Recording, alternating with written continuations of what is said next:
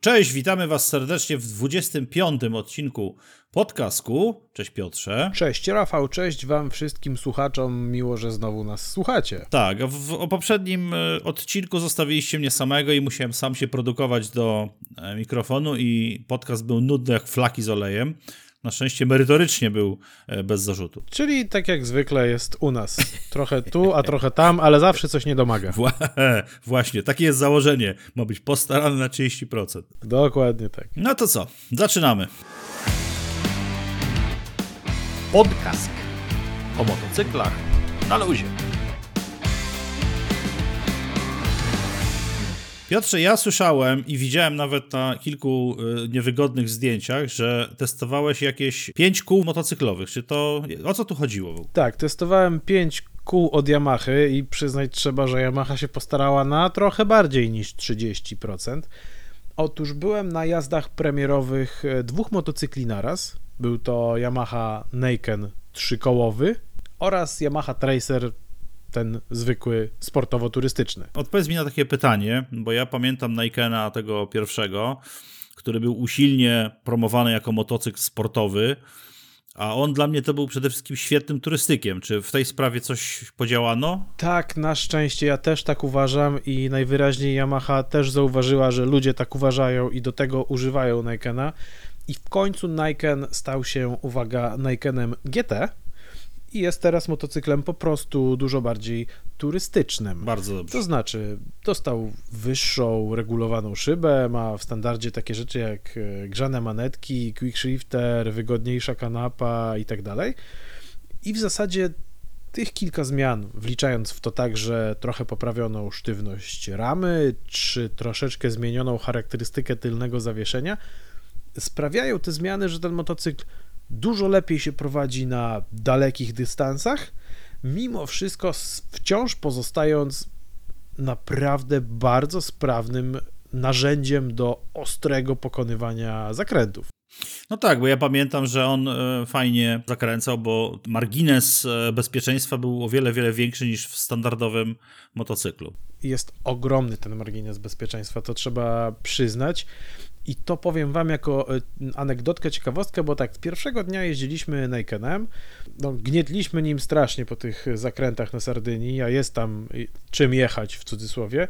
I następnego dnia, po tym jak przesiedliśmy się na Tracera 9, to przez pierwsze kilkadziesiąt kilometrów wszyscy dziennikarze byliśmy w stresie, a stres nazywał się gdzie jest nasze trzecie koło i gdzie jest nasza pewność siebie i gdzie jest nasza przyczepność. Stare dziady, kurde jeździć nie.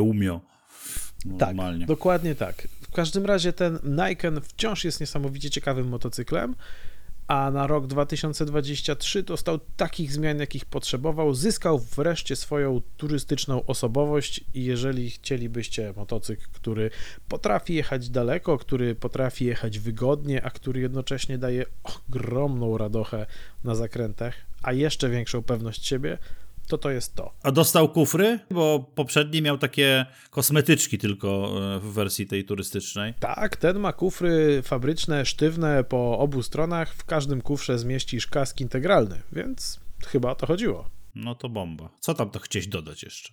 Tak, i chcę dodać właśnie tą jedną ważną rzecz, bo to jest coś, o co wiele osób pyta i w komentarzach u nas, i w ogóle wszędzie. Ten motocykl, Niken, nie jest dostępny, powtarzam, nie jest dostępny na prawo jazdy samochodowe.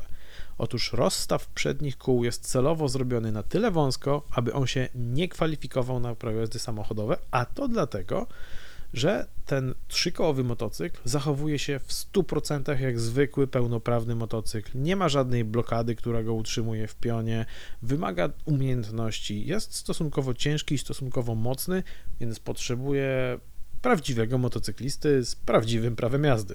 Jeżeli, drodzy słuchacze, macie jakąkolwiek możliwość wypożyczenia go jako testówkę na kilka godzin, czy nawet kilkanaście minut, to warto się zaznajomić z tym, z tą ciekawostką motocyklową. Bierzcie i jeźdźcie z tego wszyscy. Otóż to. Więc może płynnie przejdźmy do Tracera, którym też jeździłem. Nowy Tracer jest dodatkiem do aktualnej e, oferty Yamaha, czyli mamy zwykłego Tracera 9 z manualnym zawieszeniem, mamy Tracera 9 GT z e, automatycznym zawieszeniem i teraz mamy nowego Tracera 9 GT Plus, który ponad to co wcześniej ma także radar. Aha, czyli sam sobie, może, sam sobie możesz mandaty po prostu wystawiać. E, nie, kolegom.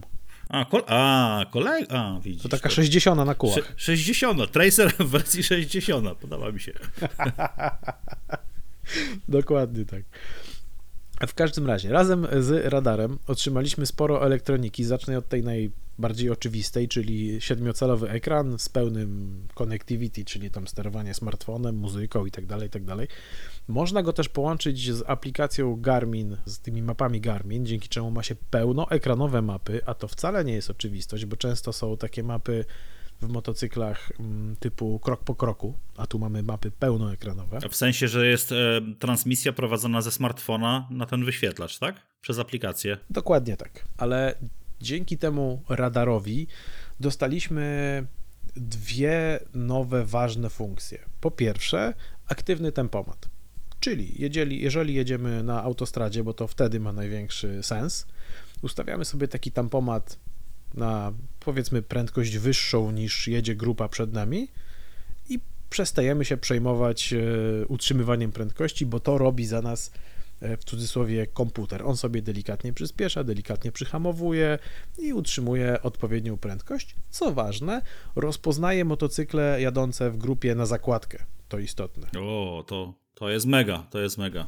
Tak, rozpoznaje, testowaliśmy, sprawdzaliśmy celowo, e, robiliśmy nawet takie podchwytliwe manewry, rozpoznaje ten radar.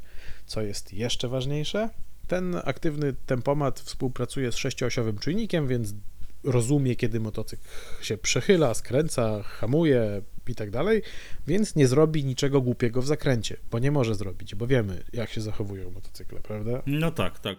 Ale to y, ten adaptacyjny radar ma sens tylko wtedy, y, jak na wyświetlaczu w tym czasie podczas jazdy możesz sobie oglądać na przykład Netflixa, no bo jak nie jesteś zajęty prowadzenie motocykla, bo on sam się prowadzi, no to co w takiej sytuacji robić? No książkę czytać? No bez sensu.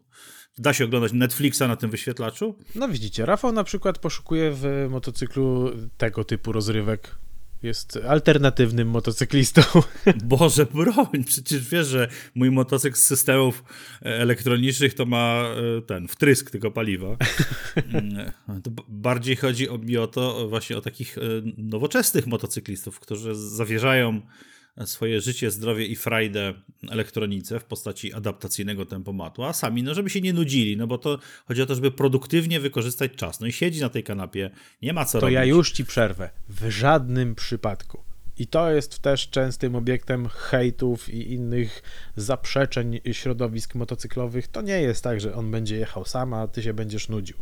Ten tempomat w mojej ocenie mm, wyłącznie tak jakby pomaga. On delikatnie zdejmuje e, takie zmęczenie wywołane nużącą jazdą w trasie, bo ileż to możesz jechać autostradą, bo to przede wszystkim na autostradzie się on przydaje. No po tak, drugiej tak, godzinie tak. już to zaczyna być nudne i męczące. I wtedy, kiedy tobie zabraknie skupienia, aby coś zauważyć lub przyhamować, to wtedy dopiero ten tempomat ci może pomóc i uratować tą sytuację, ale to wciąż ty, motocyklisto, jesteś kierownikiem tego zamierzania. No spoko. Słuchaj, a jeszcze mam takie pytanie, bo pamiętam jak e, jeździłem mm, dwa lata temu mm, BMW R1250 RT i on miał taki e, też tempomat adaptacyjny, tylko że ja go strasznie nie lubiłem, bo on w momencie jak dojeżdżało się do mm, jakiegoś pojazdu z przodu, to dość gwałtownie hamował i to było takie dziwne, nie było to takie płynne, tylko właśnie tak, na, może nie, nie heble na max, ale tak po,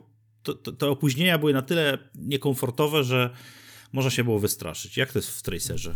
Wiesz co, mi się wydaje, że to jest raczej kwestia percepcji lub ewentualnie przyzwyczajenia, e, bo to jest trochę tak, jak jedziesz samochodem i gdy jesteś kierowcą, to wiesz, że będziesz hamował, trzymasz ręce na kierownicy, więc te hamowania na ciebie nie oddziałują, w sensie przeciążyć tego, o czym mówisz, co jest nieprzyjemne. A gdy jedziesz jako pasażer samochodem lub motocyklem właśnie, to każdy manewr oddziałuje na ciebie trochę mocniej, bo nie trzymasz kierownicy i nie operujesz tymi wszystkimi dźwigniami. I mam wrażenie, że na motocyklu z adaptacyjnym tempomatem to jest trochę ta sama historia. To znaczy, ok, prowadzę ten motocykl kierownicą, ale to ktoś za mnie hamuje, dlatego mocniej mnie buja.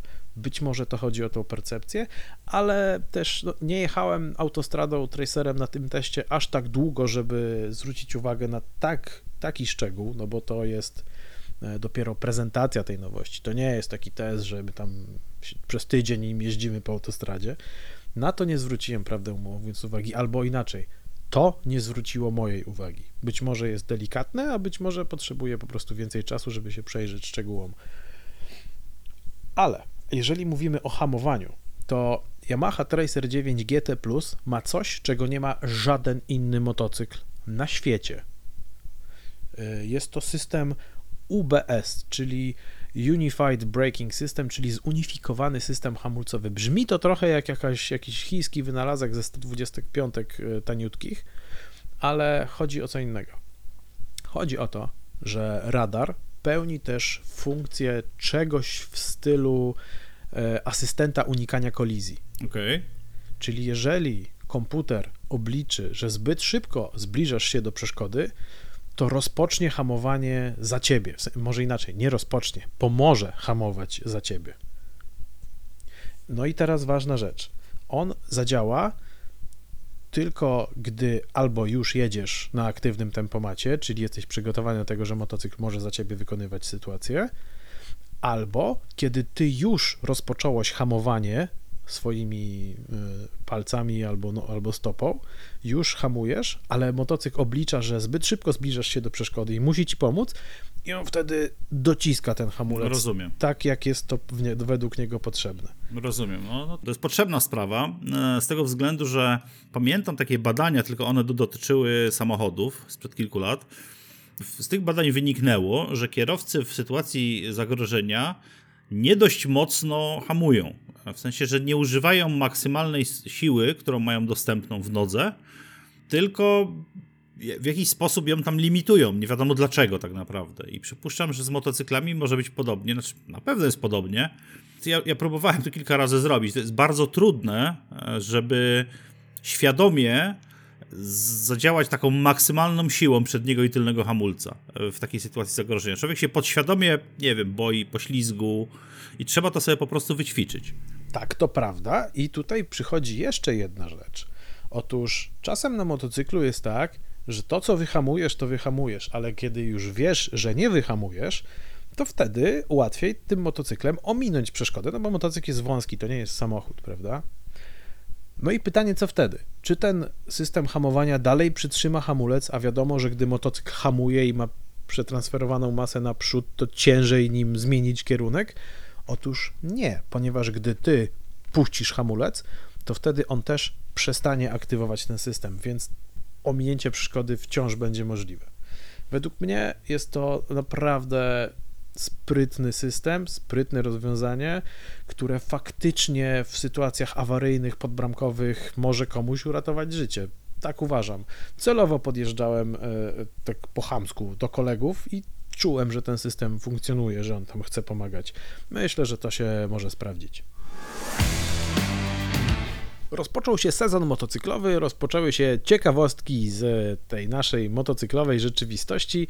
Jedną z tych nieprzyjemnych ciekawostek jest na przykład fakt, że jeden z dolnośląskich e, torów motocrossowych, MX Lubań, został bezpardonowo okradziony. Otóż okazuje się, że złomiarze przyjechali terenówkami na tor i wyrwali z ziemi bramki startowe motocrossowe. One stały tam od 20 lat. Ale hamuwa straszna.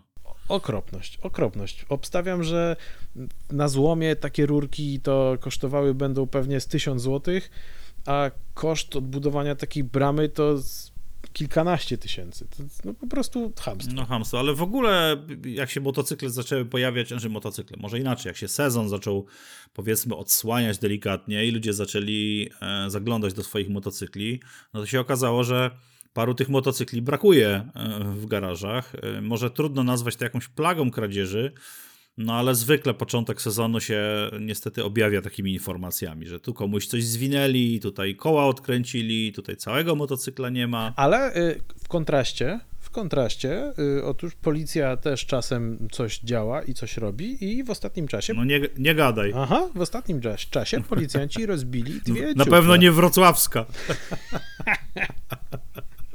A to prawda, to prawda. Ale to na obronę powiem, że ci policjanci, co rozbili te dwie dziuple samochodowe, to jedną z czystego przypadku. Pierwsza moja myśl taka była, że z przypadku właśnie to się stało. Wyobraź sobie, że chcieli zatrzymać samochód do kontroli, ten zaczął uciekać, w końcu go złapali, no i się okazało, że ten samochód, co chcieli go rutynowo zatrzymać, to był kradziony, a w środku to był sprzęt do kradzieży. No i jak poszli y, po sznurku do kłębka, to się okazało, że dziupla samochodowa też się znalazła. No dobrze, to jest jakiś pozytyw. Faktycznie jest tak, że od czasu do czasu, a to Straż Graniczna, to policja rzeczywiście odnajduje jakieś tam skradzione motocykle. No, pewnie teraz wszystko na części idzie, dlatego też jak kupujecie, drodzy słuchacze, motocykliści, jakieś części używane z drugiej ręki, to zwróćcie uwagę skąd one są, czy ten sklep to działa legalnie, czy one są raczej z kradzieży.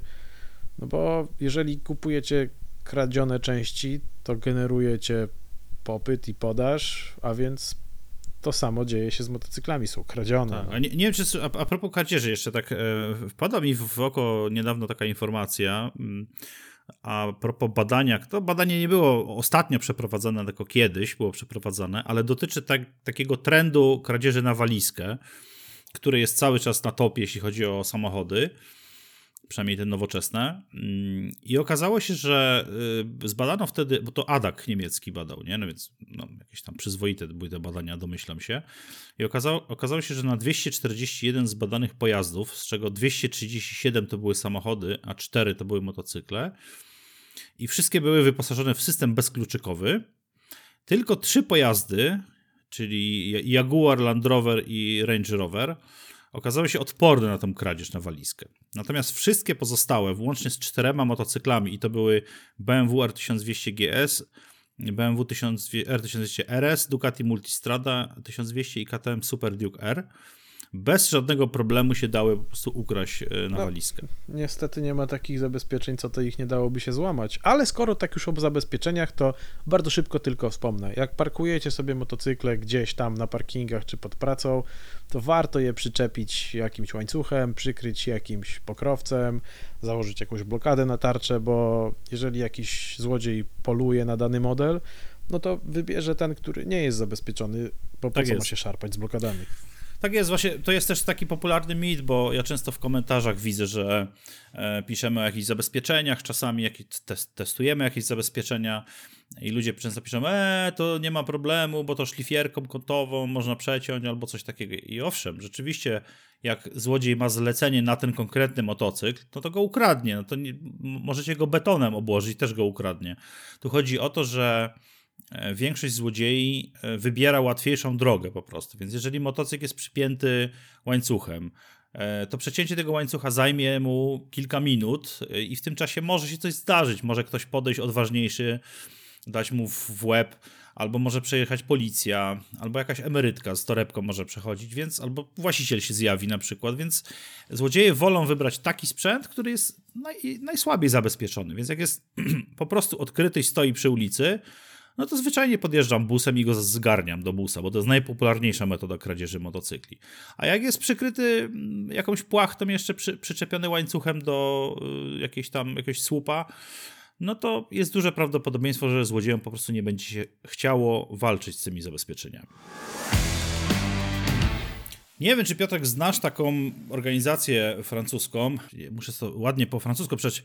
Mutuelle des motards. Stowarzyszenie, Związek Motocyklistów, coś takiego. Nie, wiesz co, z organizacji francuskich to znam Oszo, taki sklep. Oszon. Oszon. Rozumiem. Dobrze. I, i, i Decathlon, tak? I jeszcze zielone obi. Jest, jest taka organizacja, w ogóle podoba mi się, bo we, Francji czy Wielkiej Brytanii są organizacje bardzo prężne, które działają w interesie motocyklistów, no ale tam ta społeczność jest ogromna, bez porównania większa niż w Polsce. E, No i są dwie takie, mm, o których najgłośniej jest, czyli em, Stowarzyszenie tych wkurzonych motocyklistów, e, a druga to jest właśnie to Mutuelle des Motards. I ta e, druga organizacja przygotowała taką kampanię opartą na znanym przeboju francuskiej grupy hard rockowej. E, U nas ten przebój nie był zbyt e, popularny, natomiast we Francji widocznie tak.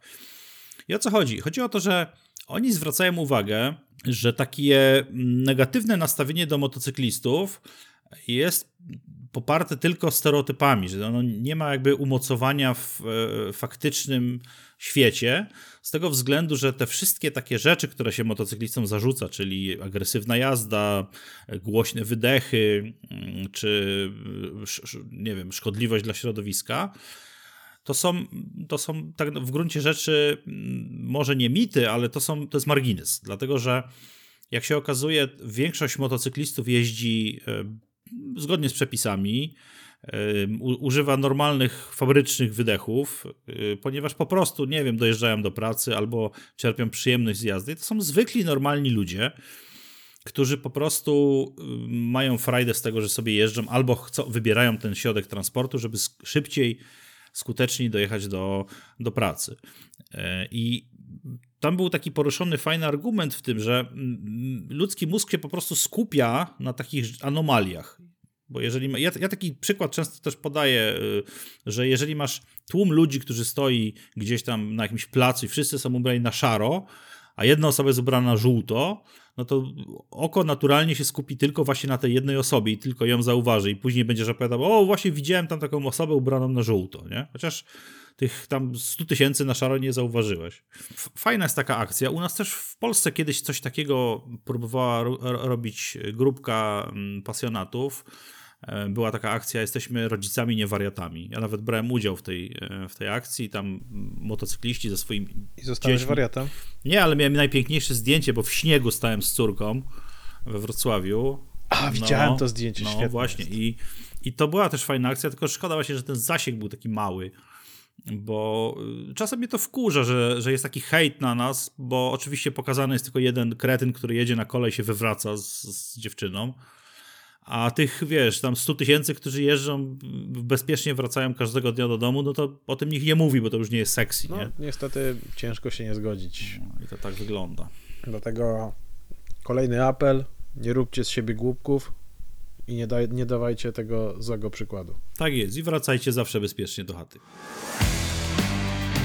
Mam, Piotrze, dobrą i złą wiadomość dla ciebie. Jeden z najbardziej charakterystycznych polskich zakrętów, uważany też przez wielu całkiem słusznie za jeden z najbardziej niebezpiecznych, właściwie kończy swój żywot, bo on y, kilkanaście lat temu tymczasowo został zrobiony. Jak to w Polsce tymczasowo, to kilkanaście lat, miał być fragmentem e, węzła drogowego, autostradowego, a okazało się, że przez kilkanaście lat tam się całkiem sporo wypadków odbyło, bo mniej więcej 100 rocznie tam wypadków e, się odbywało.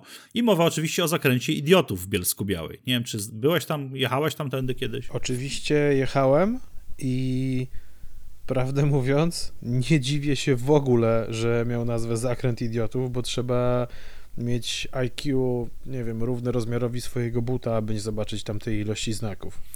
No właśnie, to też mnie to zawsze dziwiło, bo ja tam swego czasu jeździłem praktycznie raz w miesiącu e, i raz tylko byłem świadkiem, jak tam ktoś wpadł w poślizg. Natomiast jak oglądałem sobie filmy e, i rozmawiałem z ludźmi stamtąd, którzy tam mieszkają i pokonują ten zakręt często, to mówią, że to jest e, niewiarygodne, że e, na początku, owszem, tam było tylko, było tylko ograniczenie prędkości i rzeczywiście no, można było prawda, się pomylić, ale w ostatnim czasie były jakieś takie bramownice, pamiętam, e, jakieś progi takie, takie no nie, może nie zwalniające, ale takie ostrzegawcze. Jeszcze coś tam było, migające po prostu, a mimo tego 100 wypadków rocznie, czyli praktycznie jeden na trzy dni się tam zdarza. Coś niesamowitego. Niesamowite. No, ale teraz, e, Niesamowite. no, teraz ma być e, ta droga S1 pociągnięta od Mysłowic e, już do Bielska Białej. Już tam prace trwają, więc myślę, że do końca 2025 roku e, już będzie przejezdna. Natomiast ten węzeł myślę, że już w tym roku będzie e, przerobiony i zakrętu nie będzie. Także jeżeli chcecie zaliczyć wstydliwą glebę, to macie ostatnie chwile. Chyba już nie, chyba już nie. Jak będziemy mieli ochotę zaliczyć wstydliwą glebę, to my wam chętnie podpowiemy, bo jest takich zakrętów kilka w Polsce, także jest na przykład w Rudzie Śląskiej, to jest też ciekawostka, w Rudzie Śląskiej na drogowej trasie średnicowej jest łuk, który z, i z lotu ptaka, powiedzmy na Google Earth, i jak sobie patrzysz z poziomu kierowcy, to wygląda jak zwykły łuk, jakich milionów w Polsce. Przejeżdżam tam stosunkowo często i prawdę mówiąc, nigdy nie wiem, który to jest zakręt, bo on wygląda zupełnie no nijak. No nie, tam jest no, Ruda Śląska, e, któryś zjazd, w, już nie pamiętam dokładnie w tej chwili, który to jest zjazd, ale właśnie to jest to, że to jest łuk, który wygląda jak każdy inny łuk. On się niczym nie różni, a tam też jest mnóstwo wypadków, więc tam jeszcze spokojnie można jechać, a tylko, że tam już jest zakręt mistrzów, więc jest większy prestiż, jak się wywalisz tam. No to będziesz nie idiotą, tylko mistrzem, nie? Więc to też myślę, że warto rozważyć. Piotrek, nie wiem, czy ty słyszałeś, ale na pewno słyszałeś, bo to była głośna sprawa, o takim motocykliście, który e, z plecaczkiem sobie uciekał e, przez kilka miejscowości na Śląsku. Tak, rekordzista. Rekordzista, w ogóle ciekawostka, bo on tak uciekał, e, tam w komentarzach paru czytelników pisało, że on w ogóle ucieka, wygląda jakby sobie normalnie jechał. Bo on faktycznie jakoś tak nie, nie, nie jechał bardzo agresywnie, pewnie dlatego, że się troszczył po prostu o pasażerkę. Oje. No słuchaj, jakbyś uciekał przed policją z pasażerką, to też byś robił to ostrożnie, no. No ja, ja bym uciekał, myślę, że przez jakieś 400 metrów, bo ktoś mi zajechał drogę po prostu jakimś radiowozem. E, natomiast e, najciekawsze jest to, że policjanci po tej, po tej całej ucieczce naliczy, podliczyli z filmu, ile punktów karnych się należy na, za, za te wszystkie wykroczenia i ile mandatu. I jakby tak sumować wszystkie wykroczenia, punkty karne, to by się okazało, że koleś powinien dostać 205 punktów karnych i zapłacić, uwaga... Punkty punktami, bo i tak po 24 się traci prawko, dostaje pewnie sądowy zakaz na dwa lata, czy to on zdobędzie 30 punktów, tak. czy 300, ale ta grzywna. Właśnie i grzywna wyliczona została według nowych stawek na, uwaga, 27 tysięcy złotych. No ale ze względu na wagę tego wykroczenia nie zdecydowano się ukarać go na miejscu, tylko po prostu sprawa została skierowana do sądu. Ale to naprawdę się zastanawiam, co on musiał nawywijać, że jechał w takim stylu, bym powiedział, chilloutowym i na, narąbał tyle tych wykroczeń, no coś niesamowitego. Ciekawe, jaką karę dostanie e, w sądzie. No oczywiście na pewno nie dostanie tam 30 tysięcy. Ja obstawiam, że nie wiem, z piątkę może dostać najwyżej, ale to było naprawdę e, ciekawe. Zawsze mnie zastanawia, gość nie miał, nie miał przeglądu i ubezpieczenia na tym motocyklu, ale miał prawo jazdy przynajmniej.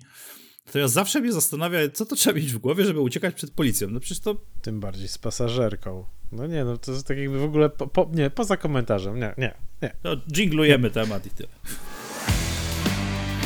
Po raz kolejny powiem, że widać, że zaczął się sezon, ponieważ w internecie zaczęło być coraz głośniej o wszelkiego rodzaju wypadkach i przypadkach, a to tutaj ktoś dał na gumę, a to tutaj jakieś punkty karne.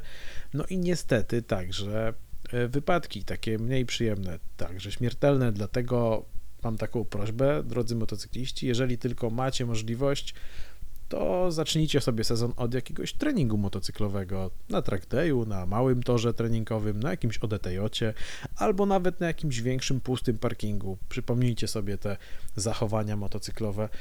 E, bo jedną z nieprzyjemnych informacji na przykład jest e, przypadek Tomka.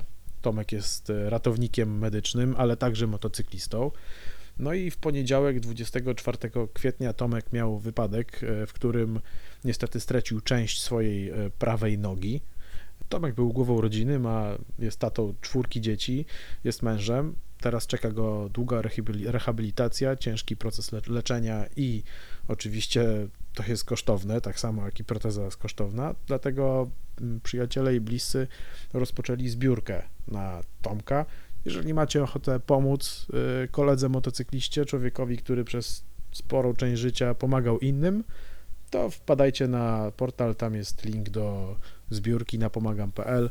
Nie zaszkodzi na pewno. Każda złotówka się liczy. Tak jest, tak jest. A ja się przyłączam do apelu Piotrka, żeby przed e, ostrym dzidowaniem na drodze przypomnieć sobie takie podstawowe mm, manewry, odświeżyć pamięć mięśniową, dlatego że na początku no, nie, nie oszuka się y, leginsów i organizmu własnego. Jeżeli przez kilka miesięcy nie jeździliście motocyklami, no to te mięśnie zapomniały po prostu pewnych ruchów i może się wydawać, że wszystko super, wsiadam, jest ładne słońce, a e, dopiero po jakimś czasie okazuje się, że w krytycznej sytuacji coś nie pracuje tak jak w zeszłym roku, któryś mięsień boli, nie da się klamki nacisnąć, bo e, ręka zdrętwiała i tak dalej, i tak dalej, więc to są naprawdę bardzo, bardzo istotne rzeczy. Tak na zakończenie coś pozytywnego, ciekawego. Zapraszamy Was, a w zasadzie sklepy Intermotors Was zapraszają na cykl eventów Warszawa na piątkę. Otóż 13 maja rozpoczyna się cykl pięciu takich wydarzeń w warszawskich sklepach Intermotors. E, Chodzi przede wszystkim o dobrą zabawę, integrację, taką typową motocyklową, ale także o konkursy, bo tam można będzie zmierzyć swój refleks, wygrać kask, A czy można będzie zmierzyć ciśnienie też na przykład? Tętnicze? E, To nie ta przychodnia. W moim wieku to już takie atrakcje raczej. Tak, ale jeżeli chodzi o atrakcje, to takiego Rafała też będziecie mogli spotkać i takiego Jędrzejaka też, ale Baryłę chyba też będzie się dało spotkać. E, Imprezy zaczynają się 13 maja e, w salonie Intermotors na Modlińskiej. Będziemy tam, wy też wpadajcie, pogadajmy o motocyklach, spotkajmy się. Tak, zapraszamy Was serdecznie. Jeżeli będziecie mieli jakieś pytania, to oczywiście pogadamy, nagramy jakieś fajne TikToki, nagramy jakiś fajny materiał na nasz kanał Motogen TV. E, Pochwalicie się swoimi motocyklami, może swoimi planami, spróbujemy coś fajnego ulepić z tego. Także no po prostu będziemy na Was czekać i chętnie z Wami pogadamy. Nie możemy się wręcz doczekać. No i to tyle w 25 odcinku. Dzisiaj się dowiedzieliśmy wielu ciekawych rzeczy, na przykład, e, że można ukraść tor. Tak, albo że jak to zwykle u nas bywa wysiłek tylko na 30%. Ale bo, że na przykład Yamaha zrobiła dwa nowe fajne modele. A francuskie nazwy są bardzo trudne do wymówienia. oraz że w końcu znika zakręt idiotów. Oczywiście to nie wszystko, po prostu poskrolujcie do tyłu i słuchajcie tego jeszcze raz. I jeszcze raz. I jeszcze raz. Nie, nie, nie, dobra, żarty, nie, nie zmusimy was do tego. Było miło, cześć, do usłyszenia, Piotrek Jędrzejak. I Raf, do usłyszenia.